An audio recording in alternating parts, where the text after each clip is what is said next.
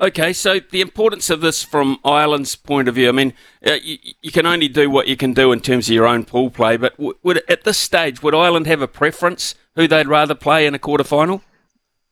Guy, uh, this is crazy. I was talking to someone that I really respect their opinion, and they said uh, today, and he said if in 2013 you had said, "Oh, we'd prefer to play New Zealand in a quarter final," um, you would have you would have had your head um, taken off. But that's actually the kind of feeling, which is madness, really. Um, uh, but it's probably because of the fact that we went down there last year and won twice, and um, I think home advantage for France uh, is something that we, we think could could drive them on. But there's very little difference between either teams. I think the biggest issue is not whether we finish first or second and who we play. It's the damage to morale that losing to South Africa could do to Ireland. So we've won 15 matches in a row.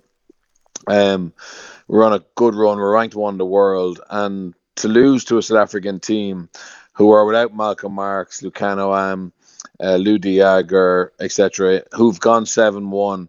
Uh, on terms of the bench, I think that could be a fatal blow to us in terms of confidence. Whereas I think we could beat the Boks on, on Saturday, but the Springboks could still win the World Cup. I, I think if if we lose Saturday, even though we won't be out, I think um, that could have a massive effect on us mentally. So I think it's really important that we, we get a win on Saturday. But um, as you know, playing teams like the All Black or the the Boks in, in World Cups, um, it's not easy.